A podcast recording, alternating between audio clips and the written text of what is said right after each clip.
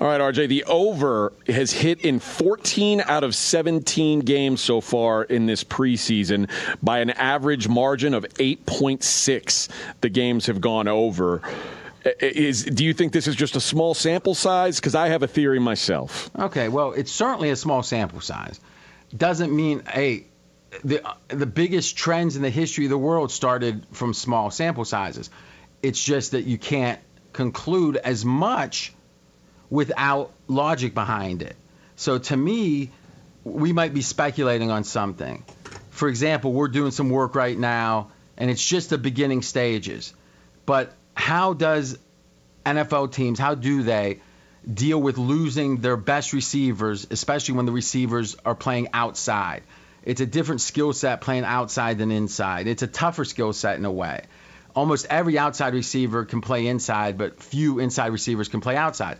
So what happens when a team loses a big chunk of their outside snaps in a given year? Do they start the next year slow? Now, we speculated that was the case. We did one year of research so far, and the numbers were what, like nine and five. They lost er, the first week. They how'd that go, Mackenzie? First four weeks, they were 41% ATS teams that lost yeah. a significant amount of their wide wideouts. All right, so 41% over a quarter year. That's awesome. And you know what? I am very optimistic that this is going to turn into something. But I wouldn't bet it just with one year.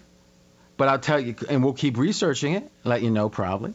But if I have the theory beforehand, what the amount of, if I get four years of data, let's say, and it's 41%, it is not going to be statistically significant, which means it doesn't matter the what, the whys, the wow, the, the, the hows, the whatever. It's the math is so big, it is significant. That hardly ever happens the NFL. It's always going to be a balance between how much math do you have, how much data do you have, and how logical are these things. So whatever trends or systems you're thinking about. The, and what is a system? What's a trend? It's a way to explain the world. Hey, if a team, here's a famous old NBA trend, is teams that played a second game of a back-to-back at Denver. In the second half, they struggled. Because think about it, you got first game, you got a second game, you're traveling, and Denver's not close to the other cities, so it's you know it's usually used to be the Utah Denver. I think it still is in many cases. The Utah Denver one two. It's like oh altitude in Utah, altitude in Denver. Now it's the second half. It's back to backs. Uh, it, it, was like stealing money for a long time. Well, finally it got out there and the line adjusted for it, etc. But that's a way to say in these circumstances, the world reacts this way. So, AJ, you've got a theory on why so much scoring first week of preseason this year. Yeah, I think now that you're going to be seeing just three preseason games instead of four, they want to get their offenses, you know, clicking earlier now. So they're they're more willing in just those three the shorter sample size to kick up the offense a little bit and make sure that their offense is ready for the uh, for the season. All right. Now, luckily, we have one other year with three games. So, Mackenzie, how did the overs in week one last year go? Three overs, 13 unders, opposite of what we're seeing Ooh. this year.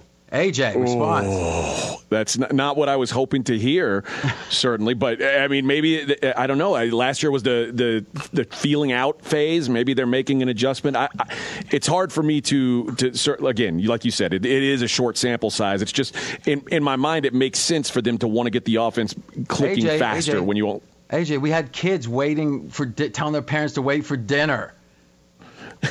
All right, so uh, the uh, here's why I don't love your theory. Is okay. First of all, it is small sample, so meaning just what I'm going to say here doesn't make it untrue.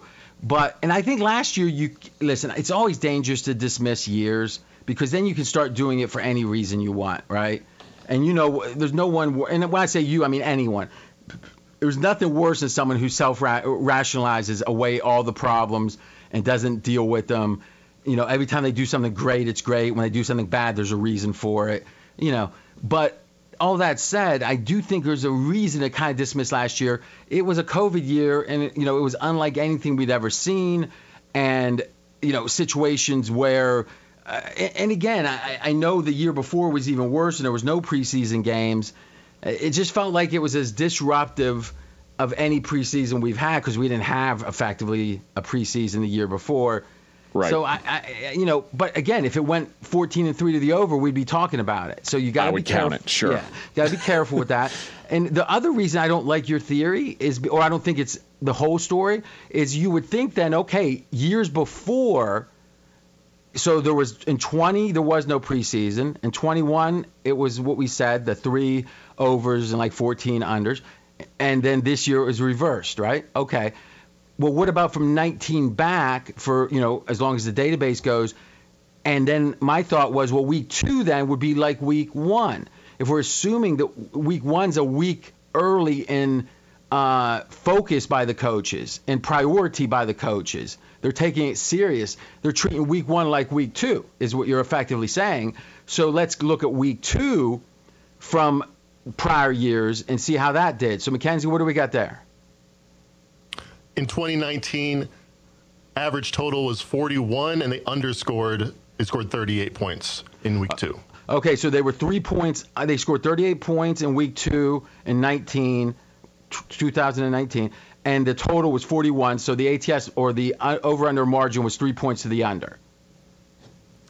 Exactly right. And I look back further. 64 overs and 64 unders. That's the full database week two in the preseason before 2019. Okay, so the question though is what was the point total, what was the spread, or what was the over unders? Because, and, but let's just look at 19, and then we'll finish this topic. Is in 19 the projected the total was what you said was 38, correct? So what was the total then this week one this year? 35 was expected. Okay, so AJ, there now see there there might be something to it, because if we we're expecting well, I guess we were expecting 41. I guess you're saying, right? In in uh, in 2019. In week two in 2019, yeah. Yeah, and now we were expecting 35. So the market was saying this is six points less than week two of 19, but they scored h- how many points per game, Mackenzie? 43. Okay, so now that's fascinating. If the totals were 41, like they were in 19 they would have went, you know, one extra game over me. And you never know how they would have fallen, but in right. general, it would have been slightly over. But because the totals were 35, they were six points or, or I guess eight points to the over. That makes all the difference. So this may tell us more about the the mistake that the books were making this year versus what could be to come. Is that what you're saying? Well, first off, we don't know if it's a mistake because it's a small sample. We, we we have the beginnings of thinking it is, uh, but now we don't have any guarantee that next year they're going to remember to even put the totals higher. So right. what I would, but but I thought what you were going to say is, oh, it's all about pricing. Well, yeah, it's all about pricing, because I can promise you, when you get the bet, who's one of the highest scoring teams in college football this year projected? Uh, Alabama. All right. So Alabama, let's say they av- are going to average about 35 points a game. I'm just pulling that out of a hat. Okay and let's say in a given game it was an average game, so they were expected to have 35. If they score 31 points, from a lot of teams, that's a good day. Alabama, it's a bad day. It's all about expectations. And week one before recently, so Fezzik had a trend that he was saying, and Mackenzie, maybe you can recount it. He was liking the unders, right? Because the unders had um, you know, in over three or four years, with 19 being the last year, had gone under.